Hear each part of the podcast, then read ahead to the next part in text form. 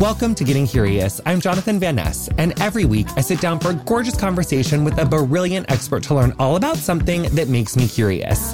This episode, y'all, is so freaking amazing. It's so good. It's on the most interesting topic ever. Ah! On today's episode, I'm joined by Hi'ilei Julia Kavehi Pua Akaha Opulani Hobart, where I ask her, What's the cold, hard truth about ice in Hawaii? Welcome to Getting Curious. Have we got an exciting episode for you, honey? Today, we are taking a cold, hard look at how ice became embedded within Hawaii's foodscape and what this history reveals about colonial relationships to the tropics. So let's welcome to the show our guest, Hi'ilei Julia Hobart, who is an assistant professor of Native and Indigenous Studies at Yale University. An interdisciplinary scholar, she researches and teaches on issues of settler colonialism, environment, and indigenous sovereignty. In her new book, Cooling the Tropics, Ice, indigeneity and Hawaiian refreshment, she explores the social history of ice and refrigeration in Hawaii, from chilled drinks and sweets to machinery. Ah, how are you, Hi'ilei? I am so well. Thank you for having me today. So, congratulations on your new book, by the way. Thank you. Yes. So your book is premised on the idea that, quote, while temperature is measurable, quote, cold is subjective. Can you explain that distinction for us? Yeah, I can. When I started to dive into the world of freshness and refreshment, one of the things that I noticed was that while we've known for a really long time how to measure temperature, the language that we've come up with to talk about temperature becomes relative to our own bodies, really the way that we feel in the world. So the way that we talk about cold is relative and it's socially learned. The feelings and affects that we attach to temperature reflects particular social values that have been developed over time. An example of that is for Native Hawaiians. Sometimes when we talk about coolness, we are talking about passion, right? Things that the Western world very often attaches to heat. This reveals not only the ways that we think about temperature as like a normative quality, but also things that we find pleasurable, delicious, relaxing. These are all values that become attached to the body. So, does that mean like if you're from a place that's like super cold, like you wouldn't think that like being cold is like as fierce because you're like, oh, it's fucking cold all the time. Whereas if you're from a place that's like really hot, you're like, ooh, I like like colder stuff because like it's never like cold here. Is that like an example? Yeah, I would say that's part of it. Or also what you think is being like a totally normal way to feel. So those of us that grew up in warm climates, like it's kind of not a big thing to us. For folks whose heritage is from really cold places, right? Those values are different than somebody that might walk outside and say, "Oh my god, it's fucking cold out." okay, so what other like thermal language should we keep in mind as we dive in? Some of the thermal language that I lean on heavily in this book are concepts of freshness and refreshment. Freshness as a way of thinking about the cold chain and things like freezing and refrigeration technologies that we don't necessarily think of in terms of like bodily pleasure and enjoyment. But refrigeration and refreshment become really subtly interlocked and developed across time. Oh, I mean, I do love a good cold cocktail on a hot day, though. It is nice to like, but isn't that, I know, I, I, I bet we're going to a place that's like, that's our colonized relationships to the tropics. I know, I hate it. I don't like, I know as soon as I was like, oh God. I, Every time I have a cocktail, I feel so guilty. Now I wrote a whole book knowing about what it means. okay, so like, where does ice freeze naturally in Hawaii? So, ice will freeze naturally in Hawaii, mostly seasonally, but sometimes unseasonally at the summits of some of our tallest mountains. Hawaii has uh, fantastically tall mountains. So, snow will fall most commonly on Mauna Kea, sometimes on Mauna Loa, and occasionally on Haleakala. So, Mauna Kea and Mauna Loa are on Hawaii Island, commonly known as the Big Island. Haleakala is on the island of Maui. So, really, at the, our tallest summits. So, what's the significance of these sites for Indigenous communities? One of the places that has become really significant in contemporary Indigenous politics in Hawaii uh, comes out of uh, longstanding resistance to the development of the summit of Mauna Kea for uh, scientific and astronomical research.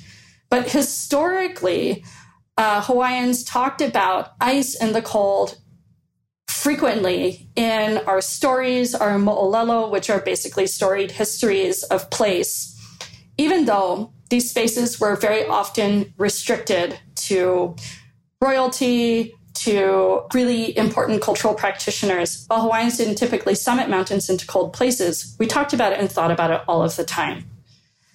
This becomes significant because once Westerners start to arrive in Hawaii and go off to explore things and measure things and, and do all of the activities that uh, colonialists like to do when they're in new places, they started to imagine that the summit spaces were empty spaces that were ripe for the taking. And Native Hawaiians instead belonged along the shoreline. And we can see the development of these ideas as the tourism industry emerges, where Native Hawaiians became service workers, became beach boys, became objects of uh, sexual fantasy, right? This is the kind of work that Hawaiians were thought to do in the places that Hawaiians were thought to belong. Uh, and summit spaces became these empty spaces for Western imagination and development. And this starts to really underpin ideas about what Hawaii is for, right? What purposes that it serves. And Hawaii eventually comes to be imagined as a place that is a playground, that is a racial laboratory, that is a space for global science. And these all have to do with accumulated knowledges about topography and territory and environment. So, when did that start? We've got late 1700s, early contact, Captain James Cook, and this kind of starts to slowly bring folks to Hawaii's shores. By the early 1800s, by maybe the 1830s or 1840s, the floodgates open. The Western world is showing up on Hawaii's doorstep. And this starts to change everything what political and social changes were happening? Like, was Hawaii like governed by like the royal family at the time? So, Hawaii has a relatively new monarchy in the 1800s. And the story about that monarchy is a little bit complicated because of the way that Hawaii begins to model itself off of Western polities part of the reason why this happens is because Hawaii's le- jockeying for legitimacy on the world stage, right? So if you can fashion yourself as a civilized, legitimate nation state, you protect yourself from colonial infringement, right? You protect yourself from imperial uh, powers coming in and trying to take over.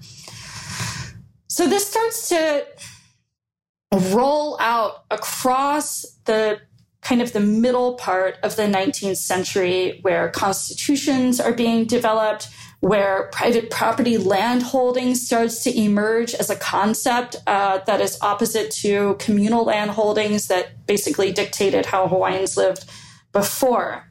So the city's landscape evolves in accordance with changes in governance, uh, the material infrastructure of the city, and also the social fabric, including ideas about religion and commerce.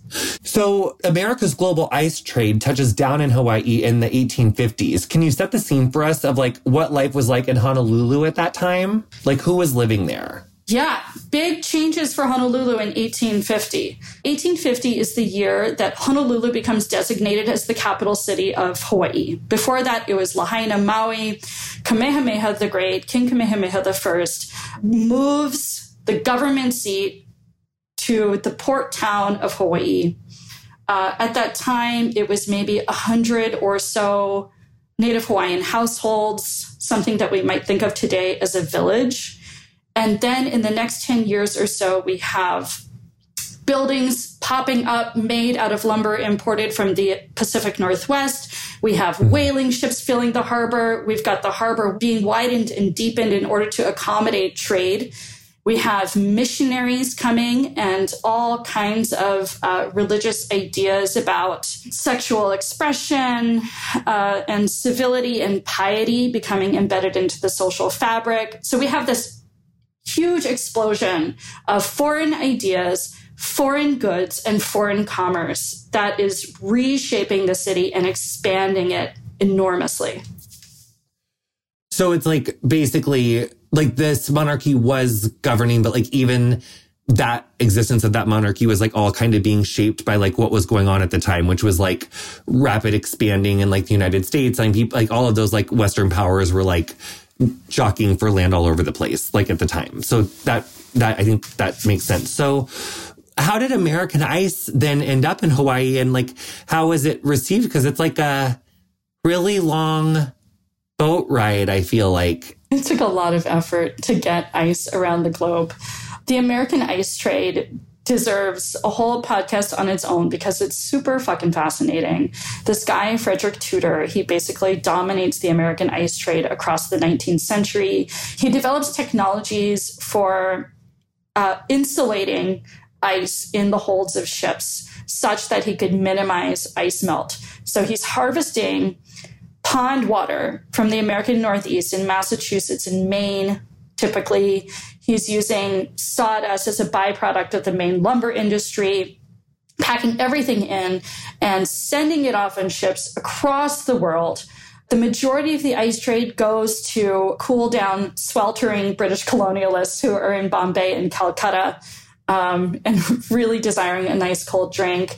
Speculative shipments go off to to South America, to the Caribbean, to the American South, and some of it goes to Hawaii. Not a ton of it goes to Hawaii, but to get ice to Hawaii from the East Coast required going all the way down the east coast of South America around the Cape Horn, back up to San Francisco, which was a major port at that time, and then across the Pacific Ocean to Hawaii. Holy shit. Probably took at least three to six months. And I think yeah. they lost a fair bit of that ice to melt. But what really blows my mind about these particular shipments and these journeys is that you kind of think that they would be going through all of this effort to preserve something, right? To keep maybe a particular product cold and fresh on the way across. No, they were going there to make cocktails. That fucking Tudor man, I bet he was a dick. Uh, so that's happening to cool everyone down and give them cocktails. It's basically like cooling down all the oppressors, like of the world, the ice trade. Um, so great. That's a way to put it. Yeah. You could, you could put it that way. So it's basically arriving speculatively What's that mean again? That means folks are sending ice across thinking that there might be a market, but not having a previously established market for these particular products. And they're like, hey, if you want some of this, how did that commerce work? Like, was the first one free or something? Two stories that I can tell in regards to that. First, Tudor, when he first came up with this business idea. He was trying to send it down to places in the Caribbean, uh, particularly Cuba, and sending it to like bars and saloons to be served. And actually, nobody had developed a taste for it yet. And nobody particularly was interested in having cold drinks. So he had to bribe bartenders to automatically start putting it in people's drinks and did that for several months before folks developed a taste for it. So we have these ideas that like it's inherently refreshing to have these things, but it was actually a learned social practice. And he had to bribe people to start to like it.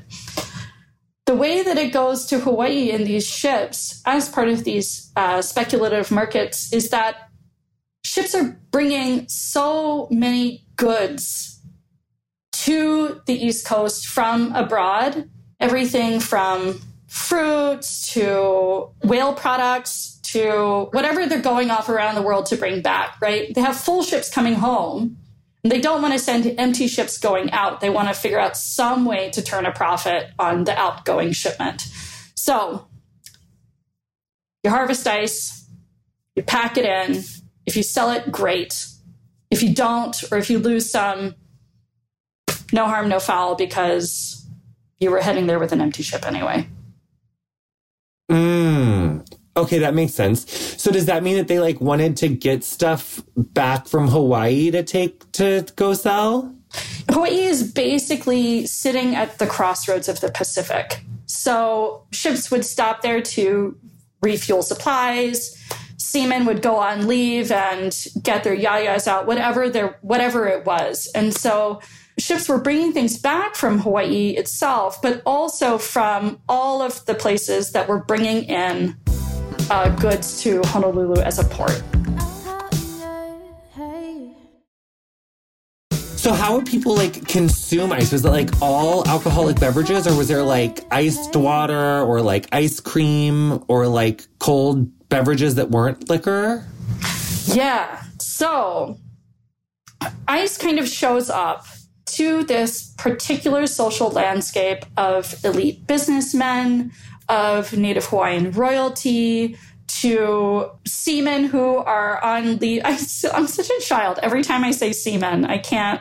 I've been laughing too every time on the inside, and I'm like focused because when you said it the first time, I was like, oh my god, why are we talking about that? And then I was like, oh, got it. Like we're yeah, sailors. I'm obsessed. A seaman is like fun to say. So yeah, yeah, they were just doing that because of the missionary influence as well. We have all of this piety that overlays the social fabric of Hawaii. So ice gets consumed in alcoholic drinks, but that consumption is restricted essentially to white businessmen and Hawaiian elites, though there are laws against Native Hawaiians uh, consuming alcohol. And then we have the sailors who are on leave that are looking for a good time. They can't afford to go in the bars and saloons to have iced cocktails, right? They're drinking room temperature booze. And then we have the missionaries who are expressing their piety with drinking ice cold water, right? So that they have this kind of like bracing, pure refreshment uh, that gives them a, some matter of indulgence, but not boozy indulgence. Would a woman not be pious if she drank alcohol because that made her like a big old slut or something? So like like no women could drink alcohol and be pious or something? Correct. Booze is only for loose women. Got it. And then for men, it's like if you can hold your drink, you can be pious if you just have like one or two. But if you're like a big old sloppy drunk, then that's not pious either. Or if you like cheat on your wife or something, or did they just like not really give a fuck for men? I think if you're a religious guy, you're not drinking alcohol either. Oh. So it's only for like businessmen who were like modern day slags, but in 1850. Yeah. The cosmopolitans of that time. Okay, I got it. So as it arrives to Hawaii, like, does ice cream get popular? Do these more like European, like Western ideas of food start to become popular? Yeah, they do. Ice cream becomes massively popular. I mean, it still is, but it became a really important form of refreshment in Hawaii from maybe the 1870s through to the 1920s, right? If you were a child or a woman who was social, ice cream was the thing that you could consume for refreshment that reinforced your purity and your chastity. Oh, really? Because it's like cold and white, and there are all of these imaginings about, you know, dairy and milk that get kind of triangulated across like femininity and your ability to be desirable and appropriate gross. Why are humans so basic in the words of Anna Delvey? Because like refrigeration and refreshment and that like relationship keeps coming up. And as we talk about this more, I'm like really like understanding more. What was like refreshing beforehand? Was it like some gorgeous fruit or like jumping in the ocean. We're an island people. We're a water people. You know, jumping in the ocean, jumping in gorgeous mountain streams, all of that, like prime refreshment. Love it. Just like didn't, ah, okay, I'm obsessed. Okay. So we know that like, or like piousness and like purity and like these ideas of like civility are all really racialized and related to like colonialism. So like, is there any other ways that like this consumption of ice like mapped onto the idea of like racialized like civility and like Western civility?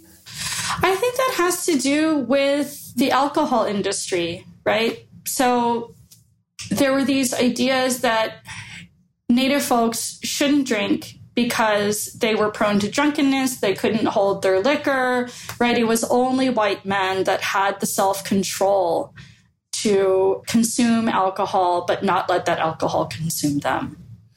So you write in the 1850s, ice in Hawaii, quote, inspired visions of plantation futures for would-be colonialists who measured white leisure against black and brown labor and, quote, placed thermal comfort at the heart of such colonial imaginaries. Can you break down this idea for us? It's so important and I want to make sure listeners understand it.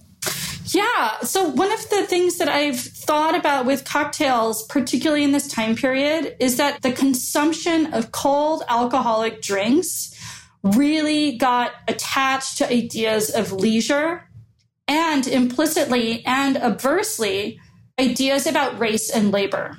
So, if we think about the plantation industry, ice and ice drinks come to refresh the plantation overseer, but not the plantation laborer.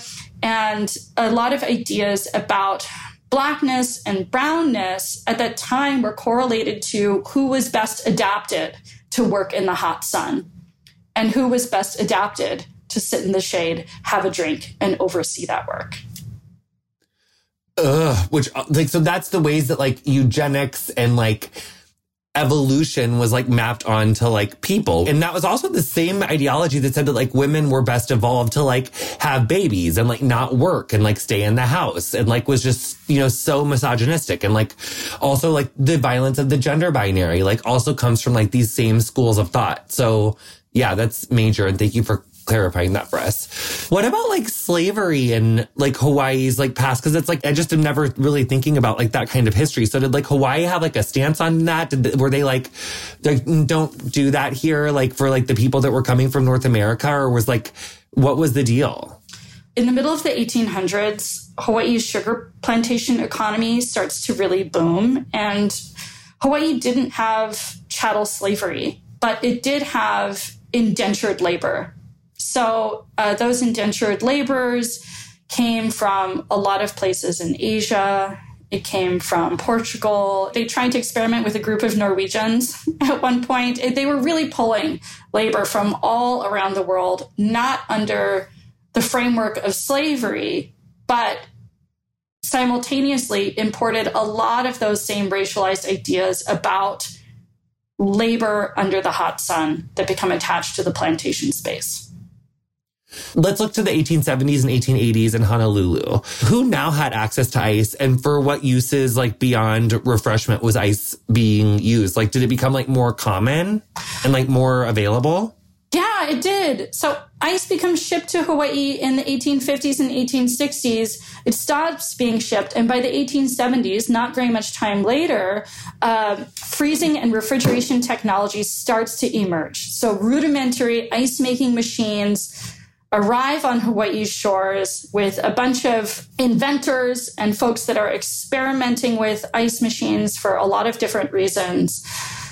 Those small machines become more refined and more reliable, and it expands pretty quickly into ice factories. And once you get those ice factories and that kind of output, it starts to democratize access to ice such that people are not only consuming it with more regularity, but they are also getting ice delivered to their homes for refrigeration. Mm. So how did that like switch to machine made ice that's like locally made and stuff? Like how did that change Hawaii's physical landscape? I would say that it it begins to reflect Hawaii's physical landscape. So we've got increased urbanization, we've got massive infrastructural development, uh, the expansion of road systems. We have the very first glimmers of suburbanism that start to happen. There are people that are living a little bit further away from the city center. And so it kind of gets inserted into this technology boom that really characterizes uh, the 1870s and 1880s in Hawaii. And then socially, like ice becomes more like democratized, more available to people, like enters people's like daily life more at this time. How does the Hawaiian monarchy react to this new ice technology and uses? And also, like, what does that do to the political landscape? So the Hawaiian royalty have already been kind of out on the world stage for several decades and are traveling globally. I'm going to have to go back and uh, double check when Kalakaua comes into power, but he comes into power in the 1870s. He's a monarch who loves technology, like he's a tech guy. And he's traveling around the world in the 1880s. He's meeting with inventors in America, in Europe. He is super fascinated by Thomas Edison's incandescent light bulb. And he recruits these technologies to come back to Hawaii and modernize the city. So, this is actually a huge point of pride for Native Hawaiians that our palace had electricity and plumbing and telephones before the White House and Buckingham Palace. We were cutting edge. Ah, that's fucking cool. What did like the people who weren't in the royal family or like that hierarchy in Hawaii think about all of that? Like, was there just people like all over the map? Like, some were like, yes, and some were like, get the fuck out of here. Like, was it just all over the map? I think that it was a pretty complicated intersection of nationalist pride and also anxiety about Western encroachment. Okay, so yes. And so then how did that moment lead to, or does it lead to like a hierarchy of taste in Hawaii? It does. And it really happens through this clash of Western tastes and cosmopolitan ideas of consumption with indigenous foodways and Native Hawaiian politics of consumption. So we have the way that Native Hawaiians had always eaten without freezing and refrigeration, fishing, growing. If you don't have a refrigerator, you're not going to be hanging on to your fish for days on end, right? You are eating things that are freshly harvested all of the time at room temperature, generally speaking, or you're cooking things, maybe you're eating things hot. And then we've got these Western ideas of coldness and purity and refreshment. And so we have right native Hawaiian foods that are sour and salty, room temperature kinds of things. And then we've got these Western prize tastes that are sweet and cold that right kind of butt up against like the tepid and the salty and the sour. So do people still like like all of it, or did that just make like for like a cool like fusion? Um, I think it depends on what class you were, what race mm. you hmm. were, what your daily life looked like. Because not everyone had access to that cold stuff. Right. It's mostly democratized, but it's not it's not like how today everybody's got a refrigerator or two hanging out in the basement, right? It's still relatively classed and it's how people perform their class, right? If you have these cold, sweet things, you are indicating to the world that you can afford it, that you have cosmopolitan taste, that you are chic. So ice was like the Chanel bag of the 1870s. Yeah, maybe a little bit less expensive than Chanel. Let's see. What what's like the next tier down? Like having like a Lexus. Yes, exactly. That's the class sweet spot right there. Uh, okay, okay, I love that idea. Okay, okay. Well, I, I guess I don't love it, but I love that I understand it more. Okay, so we got to speak in our cheese episode about US restrictions against raw milk cheese and the biases and anxieties around it. You write about a similar quote, microbiopolitical forms of settler colonial governance. How did Hawaii's annexation to the US in 1898? Okay, so it happens in 1898. How did that usher in a new era for food safety and regulation? It's a great question.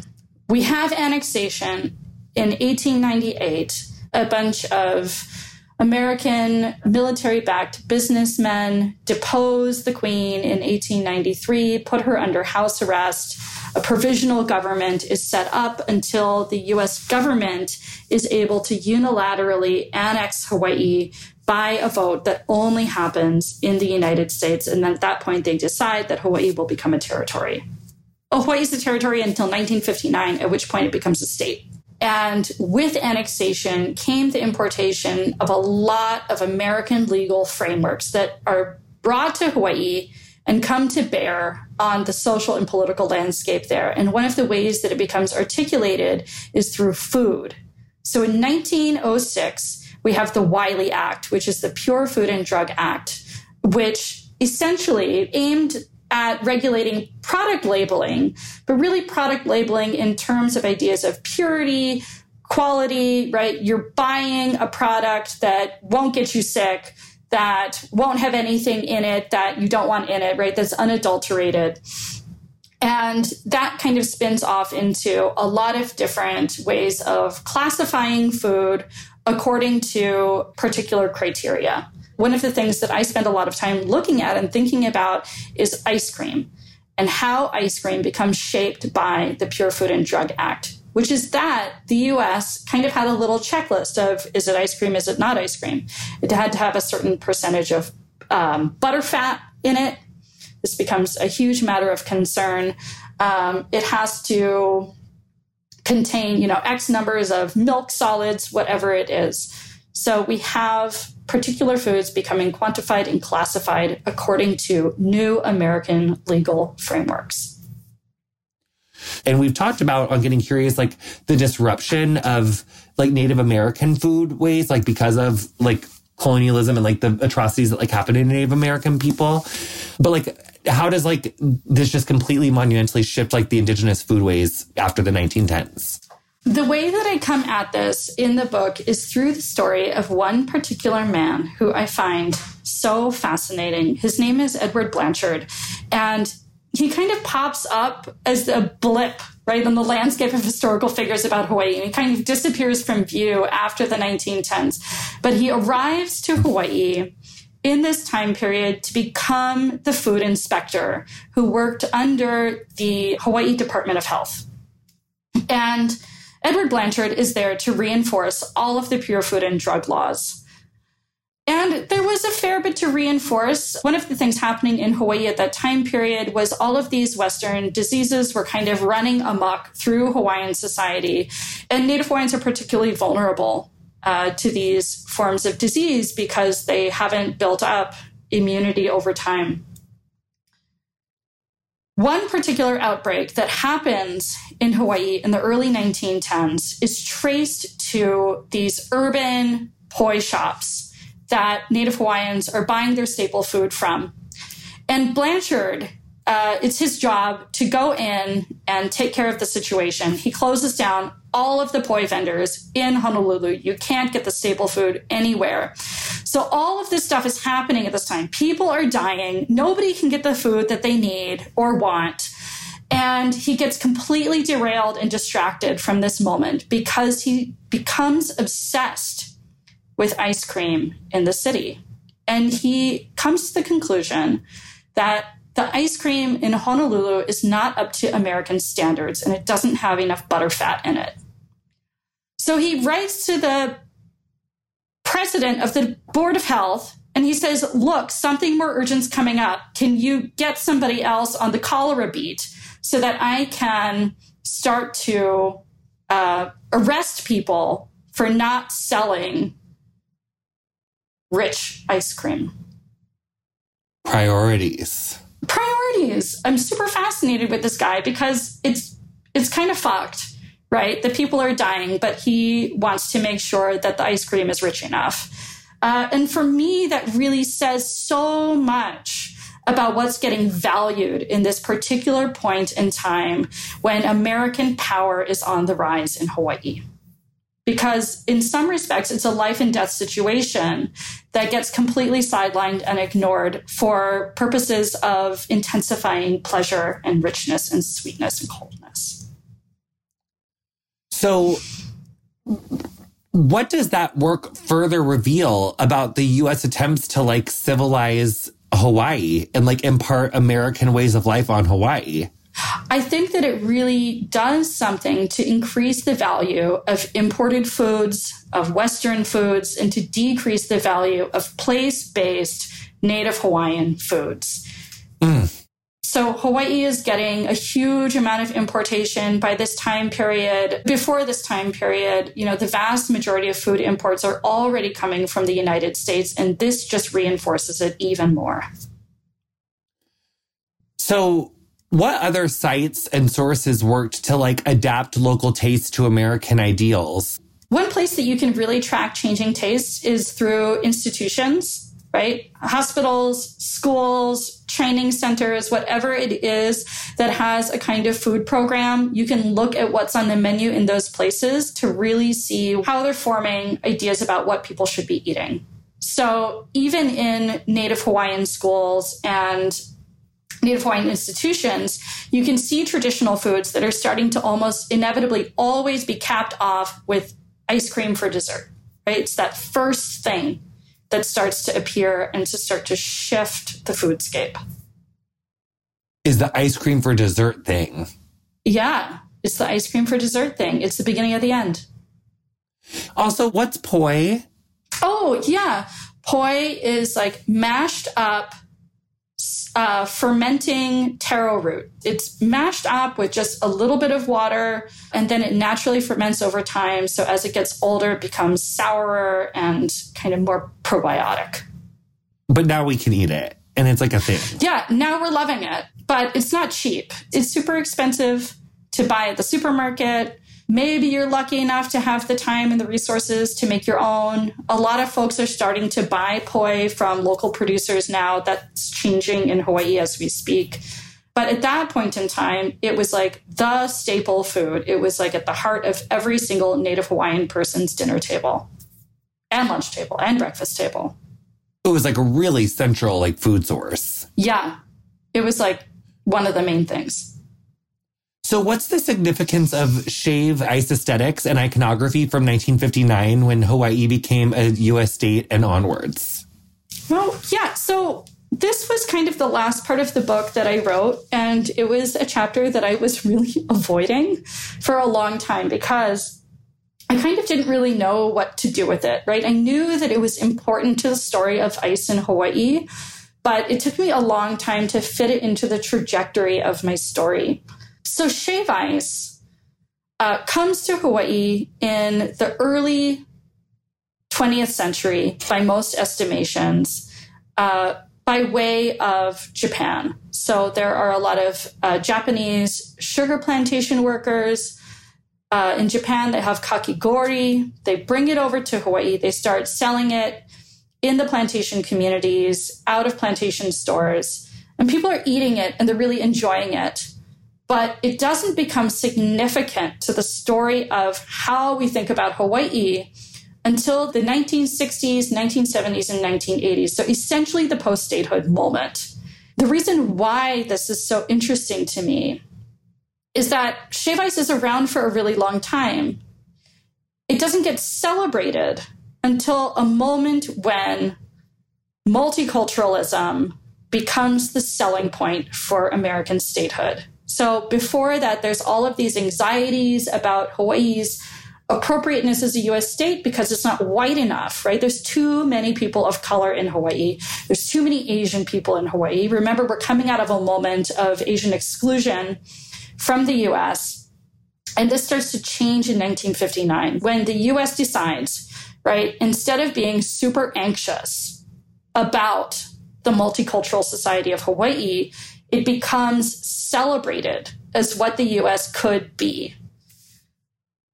And shave ice, all of a sudden, the iconography of it starts to pop up everywhere, right? Rainbows explode all over Hawaii as the symbol of multiculturalism And shave ice fits straight into that because it is an edible rainbow.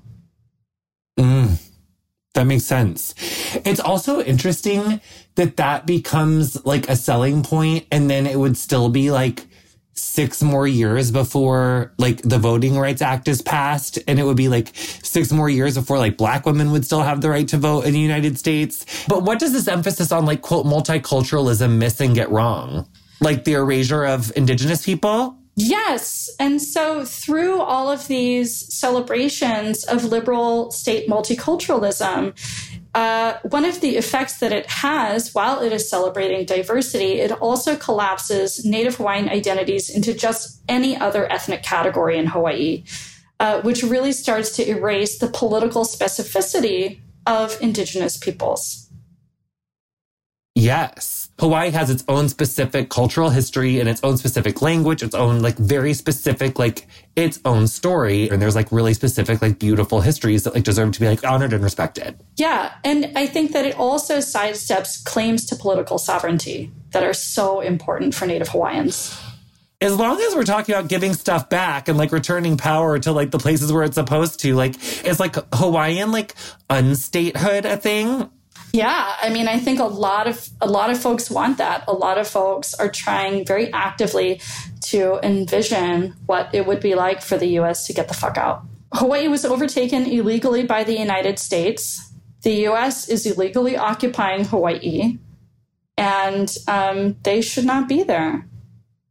Yeah, especially when we like look at how mad we all were, like with, you know, Vladimir and Crimea and stuff and like Ukraine now. Like we literally did that. Yeah, there's a double standard. Yeah. Mm. Like we literally super duper did that. Bunch of times, bunch of times, yeah, like bunch so, of places. So many, yeah, so many times, bunch of times, bunch of places. So how does the cold chain in Hawaii function today? Like, if a natural disaster were to strike Hawaii, like, how would food security fare? So, one of the most often repeated statistics about Hawaii is that it imports about 89% of everything that it eats. And only 11 or so percent of what Hawaii eats is grown there. And this is a little bit of a tragedy because Hawaii has a nearly year round growing season. It has these histories of incredible abundance. And yet, folks that live in Hawaii are super reliant on the global food chain in order to get their daily sustenance. A lot of people think that the reason why groceries are so expensive in Hawaii, and Hawaii has some of the most expensive groceries in the United States, is that this food travels a really long way to get there. But as I drilled down into the data about the costs and the economics of all of this importation, one of the things that I realized was that a lot of the expense comes from energy infrastructures that are required to keep things cold and fresh. So, it's the freezing and the refrigeration technology that is the really expensive part of all of this food importation, right? Things need to be kept at a particular temperature as it goes from, you know, say South America up to ports in California and over to Hawaii. Uh, that's a long time to keep something fresh. And it's really expensive. Because if it was like some like jerky that like could stay at room temperature or like you didn't have to keep it like refrigerated to a certain thing like it would be like so much cheaper to like get it over there. Like because it was just because like all of that cost just gets passed on to the consumer. Yeah and i mean it still costs money to do all of that importation. But like way more expensive due to keeping it cold yeah, it it takes a lot of energy, and once it gets there, it has to be kept cold too, right? It has to be kept cold in a warehouse, in a store, and once it gets to the home, in people's refrigerators. This is an energy intensive system. So that makes sense. So what can the story of ice in Hawaii tell us about broader U.S. interventions in foodways, especially in other places enmeshed in U.S. imperialism? For me, I think one of the most important parts to remember is that we've become super reliant on thermal regulation for our daily sustenance, right? And that has become incredibly normative to the way that we live our lives, right? We don't really think about our refrigerators and our freezers as being part of this story of colonialism. We don't really think about our cocktails as being part of this story either. And that's because it's become completely normalized in how we live our lives. There's something really dangerous about that normalization because we take it for granted, first of all, and that we don't connect it to broader uh, global histories and of course, to the future of the world. It kind of reminds me of Meredith Broussard, who taught us about the term techno chauvinism and how, like, when we think that like a machine can like do it better than like what a human could or would, it like makes us super reliant on like so many things that like we do take for granted. Like, if electricity went out tomorrow, like all that food spoils. Like, and I think also we think of, or at least me, like, you think about like times before refrigerators and like before air conditioners as being these like really like primitive, like scary, like weird other times. But like it also, I feel like kind of disconnects you from the reality of like what it is to be like human. And like, and it also makes you feel like, oh, well, that was such a long time ago and we're not like that now. But we actually still are like that. Yeah, there's a kind of precarity that comes with this over dependence on freezing and refrigeration technologies. And I think you know, those earliest months of the COVID 19 pandemic uh, really hit that home for a lot of folks that were struggling to get their hands on food, right? The, I mean, the food yeah. chain really started to fall apart for a while, and it was scary and it was really difficult for the most vulnerable among us. So, who's working to restore Indigenous foodways in Hawaii? And how do foodways factor into calls for Hawaiian sovereignty? The food sovereignty movement in Hawaii has been really active over the last 15 or 20 years. And there are a lot of community groups in Hawaii, both Native Hawaiian and non native folks that are working in solidarity to not only restore Indigenous foodways, but to also restore the ecosystems that support them. So there are chefs that are working with local ingredients. There are also food producers that are working with traditional agricultural technologies in order to uh, facilitate and foster better food security. Such important work. And for me, this really hinges on the ways that food traverses, right, our tastes and our bodies and cuisine, as well as agriculture and the use of land, right? And so calls for Native Hawaiian political sovereignty are about the return of Hawaiian lands back to Hawaiian uh, people. But also, when we think about food sovereignty in particular, it's the power to dictate one's own food systems. Mm. So, with writing Cooling the Tropics, what was it like to research and like how did you develop the idea and the framework for this? Well, Jonathan, it was a real pain in the ass. um, one of the challenges uh, in picking a topic that was so normalized that it kind of fades from view was that it ended up being really hard to track, right? There's nothing in the archives that indexes pleasure and coldness, there are very few ways that you're not just like looking for a needle in a haystack.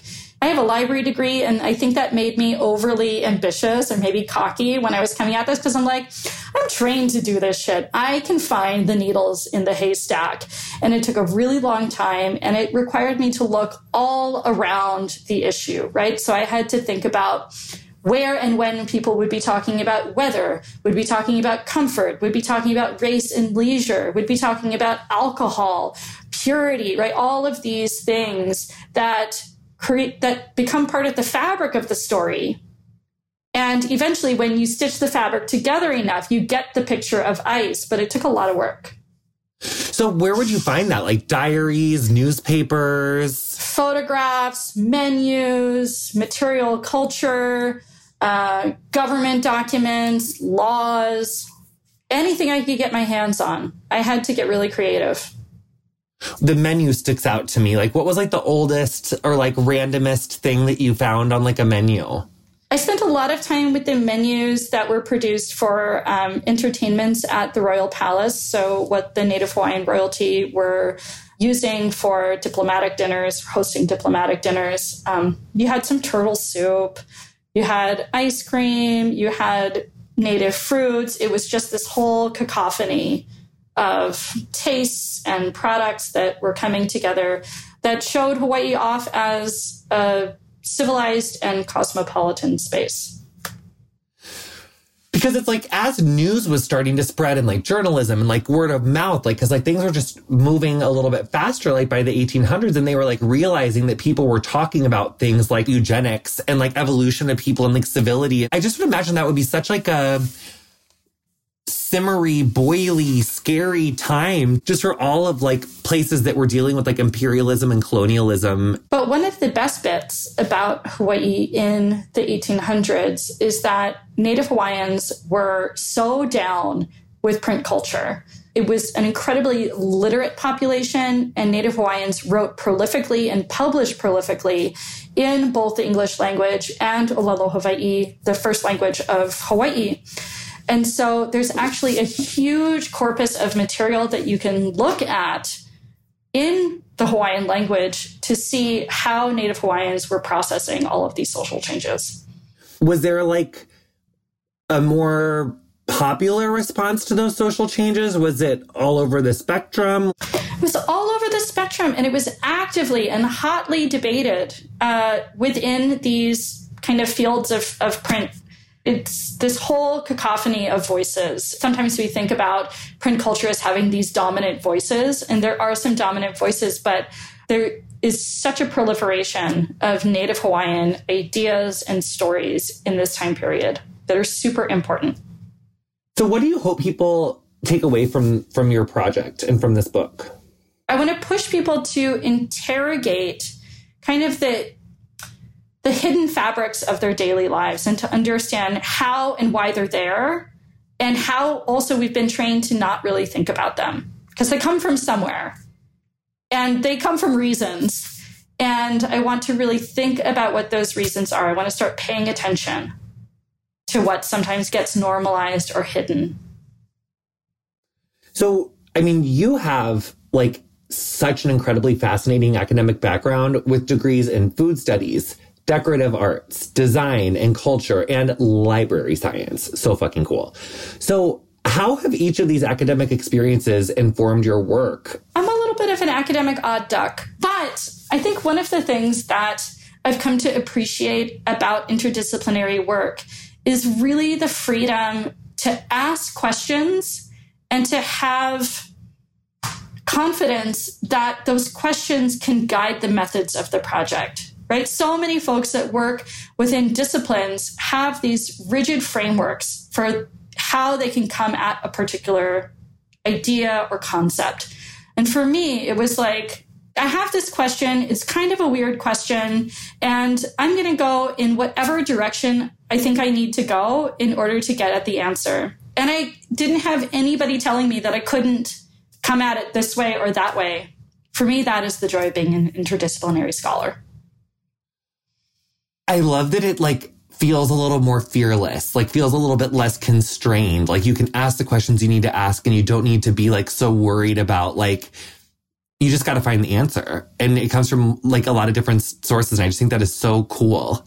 We got to read that you're now working on a project about cultural memory, uh, commemoration, and hauntings in Hawaii state parks. Can you tell us a little bit about where you are with this project?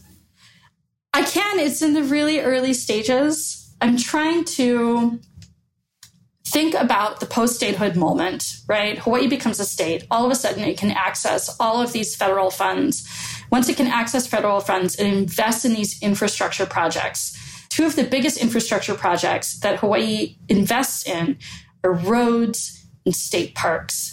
But once it designates these spaces for state parks, right, spaces of leisure and tourism, both local and continental tourism, they have to figure out what to do with all of the like people and landmarks and things that are in these spaces. And so it completely reconfigures these social landscapes. So that leads to weird negotiations with the state to be able to remain on state park lands very spectacular evictions of villages that lived in these places, the removal of Native Hawaiian remains and bones, like all kinds of things get removed from these parks. And I'm really interested in tracking these reconfigured human and non human geographies.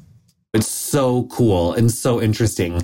Has there just been any like haunting is haunting? Like, is there just yes. like, is there someone like. Yes, there are so many hauntings. There are so many ancestors that um, are in these places that have ideas about um, being returned to these places. There's a lot of stuff going on. Wowzers. I am so fascinated. This has been like so eye opening, but I just love you so much. And also, like, we have to have you back to talk about your new project when you're done. Cause, like, wow, part two, we are obsessed. And we're just so grateful for your time. Jonathan, you are such a wonderful interviewer and you're really kind and you're really generous. And I'm really grateful for this opportunity to talk to you.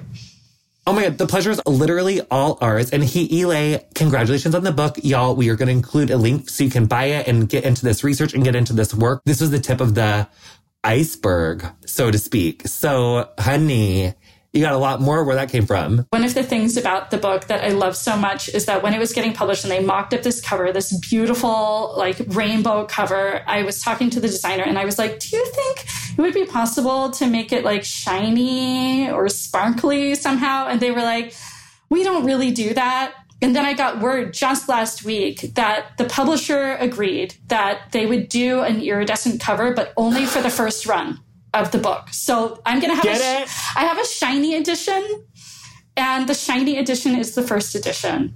And then oh, subsequent man. printings will be on, you know, pretty standard paper. So but, run don't walk. Yeah. Run don't walk for the first edition. You'll get the shiny one.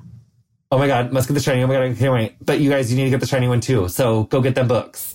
Ah, thank you so much, Hi'ilei. Thank you, Jonathan. This was a pleasure. Ah. You've been listening to Getting Curious with me, Jonathan Van Ness. Our guest this week was Hi'ilei Julia Kawehipuaakahaopulani Hobart. You'll find links to her work in the episode description of whatever you're listening to the show on. Our theme music is Freak by Quinn. Thank you so much to her for letting us use it.